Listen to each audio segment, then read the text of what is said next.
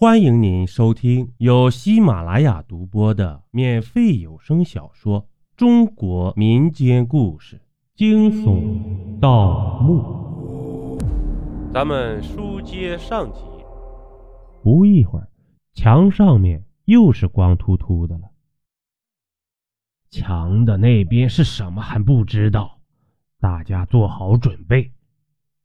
我轻轻说道：“陆离。”握紧了丙烷火焰喷射器，万一出现问题，你就直接打开吧，保命要紧。就算里面有什么金银玉器，什么什么，在哪里，在哪里？一听到我说金银玉器，张伟这孙子是比谁都来劲。如果你想要得到的话，你就在这里陪上墓主人一千年吧。我没好气的回应道：“哎，他倒好，也知趣的不再说话了。”我挥动洛阳铲，准备对这堵墙发起攻击，可是，一铲子下去，却是把我虎口震得生疼。原来啊，这土墙经过了丙烷火焰喷射器的高温，竟然变成了坚硬无比的砖墙了。想必窑砖的厉害，大家都知道。这砖墙又岂能是我这小小一把洛阳铲能够破坏得了的呀？钻头，我一伸手，呃，没没电了。我无语，没电了那带来干嘛？刚才也没见你们用这个电钻呢。无奈，只能够绕过去了。看来刚才的事情都白做了。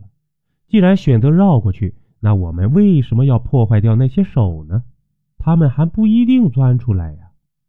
只听啊，扑通的一声，突然陆离的一声大叫传来，紧接着又是沉闷的一响。发生了什么？我循声向身旁的陆离看去，此时的他已经趴在了地上，而他的脚踝处的地面赫然伸出了一只枯槁的手，紧紧地抓住他的脚踝。这样一只看起来没有多大用处的手，竟然力大无穷，还能够把一个一百多斤重的男人给扑倒。我刚想去救他，把那个手指给掰开，可是突然脑子里一阵危险感，让我停止了动作。或许我一上去就会……吱呀，好熟悉的怪叫声。我连忙退后几步，张伟和王野见我都退后了，他们便也跟着退开。再一看，又是那群暗绿色的怪物，他们径直飞到陆离的身上，这里啄一下，那里撕一下，顿时整个地底迷宫中就被陆离的哀嚎声和那群怪异生物的兴奋叫声给充斥了。那群怪物的厉害，我是领教过的，而我们在旁边什么忙都帮不上啊。眼看着那群暗绿色的飞行怪物一只一只吃饱了飞走了，而陆离的哀嚎声也是越来越小，终于趋于无声了。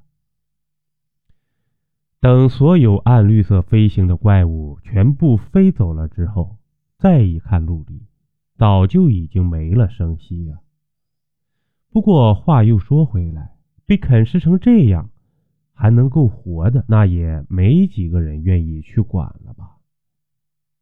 他的肚子已经被撕裂开来，里面的肝肠肚肺全都被啃食殆尽，只留下一个空皮囊和一副骨头架子了。